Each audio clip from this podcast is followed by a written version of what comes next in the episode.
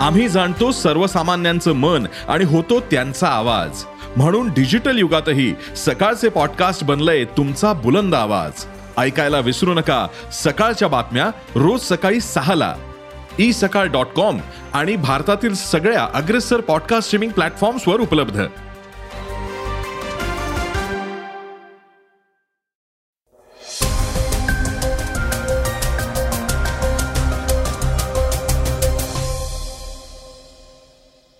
नमस्कार मी गौरी कुबेर.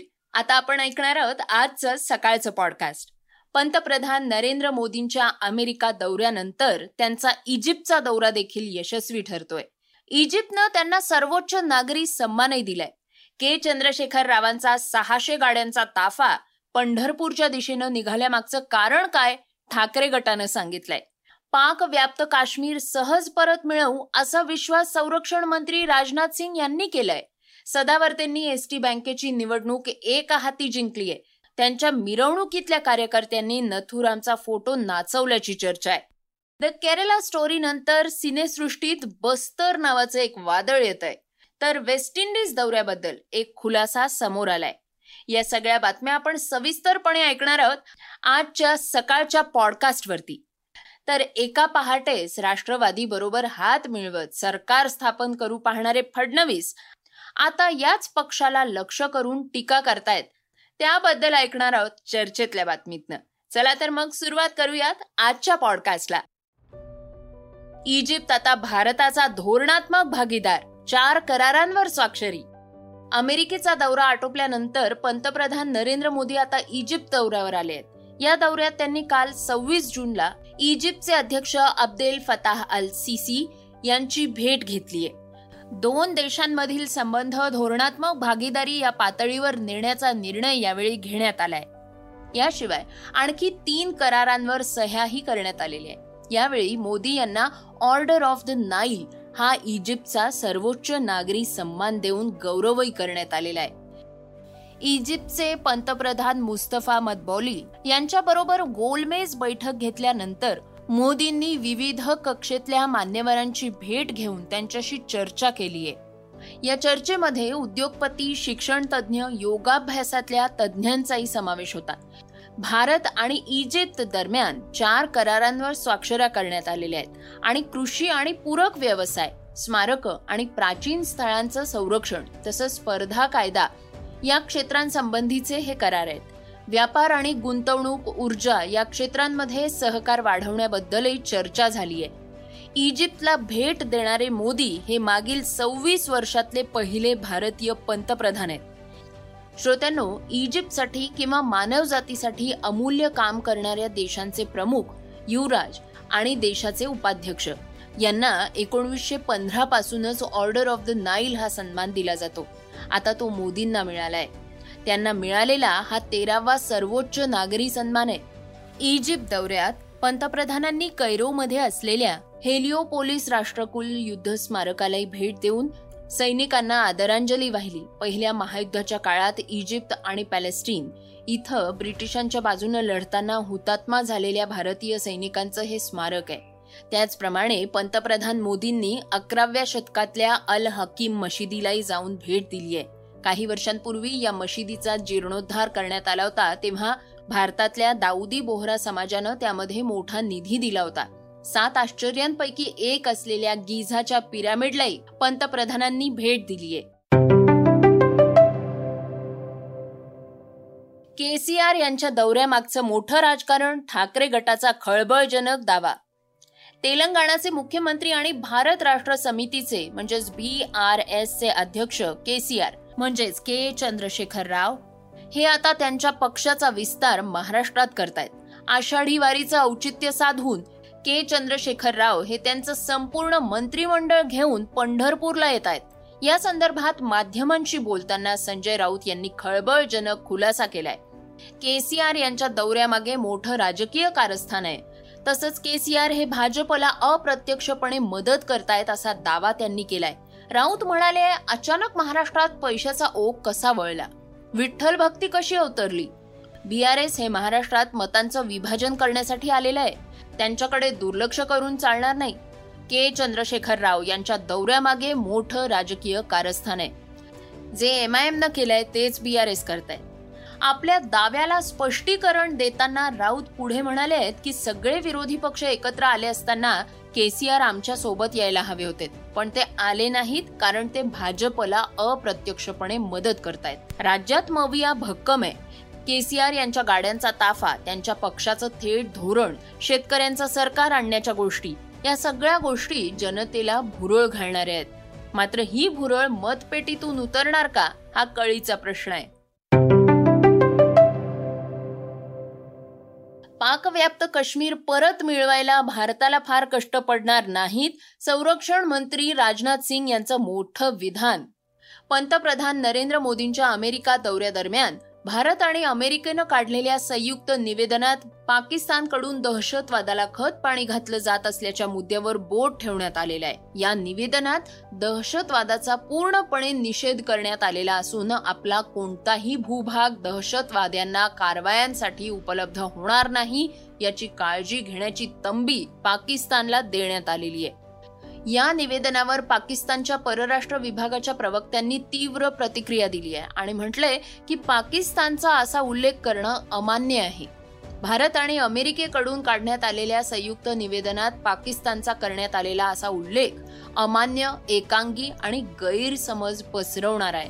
हा उल्लेख राजनैतिक शिष्टाचाराच्या विरुद्ध आहे आणि हेतू पुरस्कार करण्यात आलेला आहे. अमेरिकेबरोबर पाकिस्तान दहशतवादी विरोधी मोहिमेत पूर्णपणे सहकार्य करत असतानाही हा उल्लेख निवेदनात समाविष्ट करण्यात आल्याचं आम्हाला आश्चर्यच वाटतंय. असं पाकिस्तानकडून नमूद करण्यात आलेलं आहे. पाकिस्तानच्या या भूमिकेचा परराष्ट्र मंत्री राजनाथ सिंग यांनी समाचार घेतलाय. तुम्ही तुमचं घर सांभाळा. तिथे निर्माण झालेली परिस्थिती पाहता काहीही घडलं तरी आश्चर्य वाटायला नकोय. असं राजनाथ सिंगांनी म्हटल्याचं वृत्त माध्यमांनी दिलेलं आहे. पाकव्याप्त काश्मीर परत घेण्यासाठी आम्हाला फार कष्ट करावे लागणार नाहीत कारण भारत पुन्हा तिथं सहभागी व्हावा अशी मागणी तिथूनच केली जाते असंही राजनाथ सिंग यांनी नमूद केलंय. पाकव्याप्त काश्मीर ताब्यात ठेवून पाकिस्तानला काहीही फायदा होणार नाही. भारताच्या संसदेनं पाकव्याप्त काश्मीर हा भारताचाच अविभाज्य भाग असल्याबाबत अनेक प्रस्ताव मंजूर केले आहेत पाकव्याप्त काश्मीरच्या या भागांमध्ये राहणाऱ्या नागरिकांना दिसतंय की सीमेच्या या भागातले नागरिक सुखी आणि समाधानी आयुष्य जगतायत. त्यांच्यावर जेव्हा पाकिस्तान सरकारकडून अत्याचार केले जातात तेव्हा आम्हालाही वेदना होतात असंही राजनाथ सिंह म्हणाले आहेत.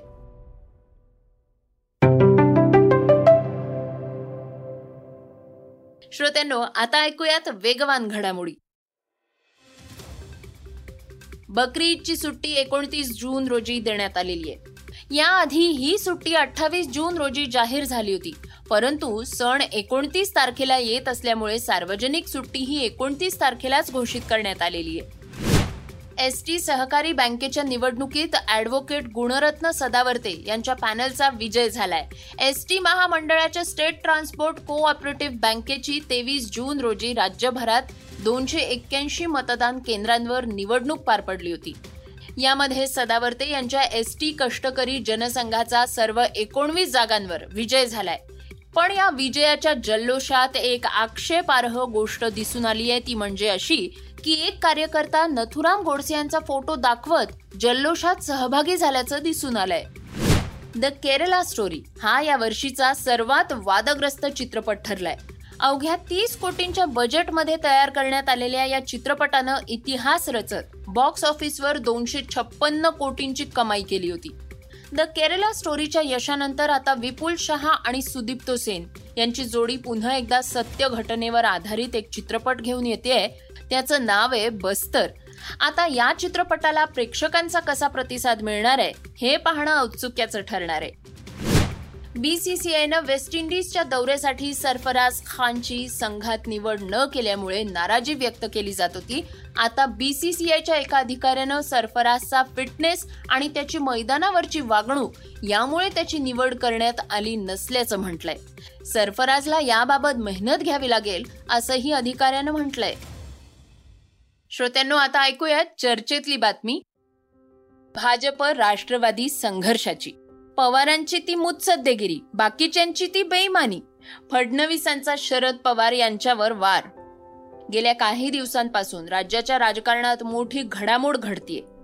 सर्व पक्षीय नेते एकमेकांवर खालच्या पातळीला जाऊन टीका करताना दिसत आहेत उपमुख्यमंत्री देवेंद्र फडणवीस यांनी राष्ट्रवादी काँग्रेस ही ओबीसींना पदे देत नाही म्हणून राष्ट्रवादीनं तरी गद्दारीबद्दल बोलू नये असं खोचक वक्तव्य केलं होतं. काय म्हणाले आहेत फडणवीस? ऐकूयात. सरकार आल्यानंतर त्या ठिकाणी सेनावाले म्हणाले की हे बैमानी केली बैमानी केली. पण मला त्याहीपेक्षा आश्चर्य वाटलं सुधीर भाऊ. राष्ट्रवादी काँग्रेसही म्हणालं बैमानी केली बैमानी केली. ते कुठलं तरी एक गाणं आहे की सभी करते रास लिला और मैं करू तो कॅरेक्टर ढिला आहे. तशी अवस्था आहे. हे विसरले. एकोणीसशे अठ्याहत्तर साली माननीय सन्मान्य शरद पवार साहेब हे वसंतदादा पाटलांच्या मंत्रिमंडळातले मंत्री चाळीस आमदार घेऊन बाहेर पडले आणि तेव्हाच्या भारतीय जनता पक्षासोबत सरकार तयार केलं आणि दोन वर्ष सरकार चाललं. इंदिराजींनी बरखास्त केलं नसतं तर पाच वर्ष चाललं असतं. म्हणजे तेव्हा केलं तर मुत्सद्देगिरी पवार साहेबांनी केलं तर मुत्सद्देगिरी आणि शिंदेजींनी केलं तर बैमानी असं कसं चालेल? असं कसं चालेल? त्यांच्या या विधानावर राष्ट्रवादीतले अनेक नेते तुटून पडले होते. खुद्द शरद पवारांनीही फडणवीसांच्या वक्तव्यातला खरेपणा उलगडून दाखवलाय. शरद पवार म्हणाले आहेत की एकोणीसशे सत्याहत्तर साली आम्ही सरकार बनवलं पण त्यावेळी भाजप माझ्या सोबत होतं. त्यावेळी फडणवीस कदाचित प्राथमिक शाळेत असतील. त्यामुळे फडणवीस यांना त्या काळातली माहिती नसेलही. अज्ञानापोटी ते असं वक्तव्य करतायत.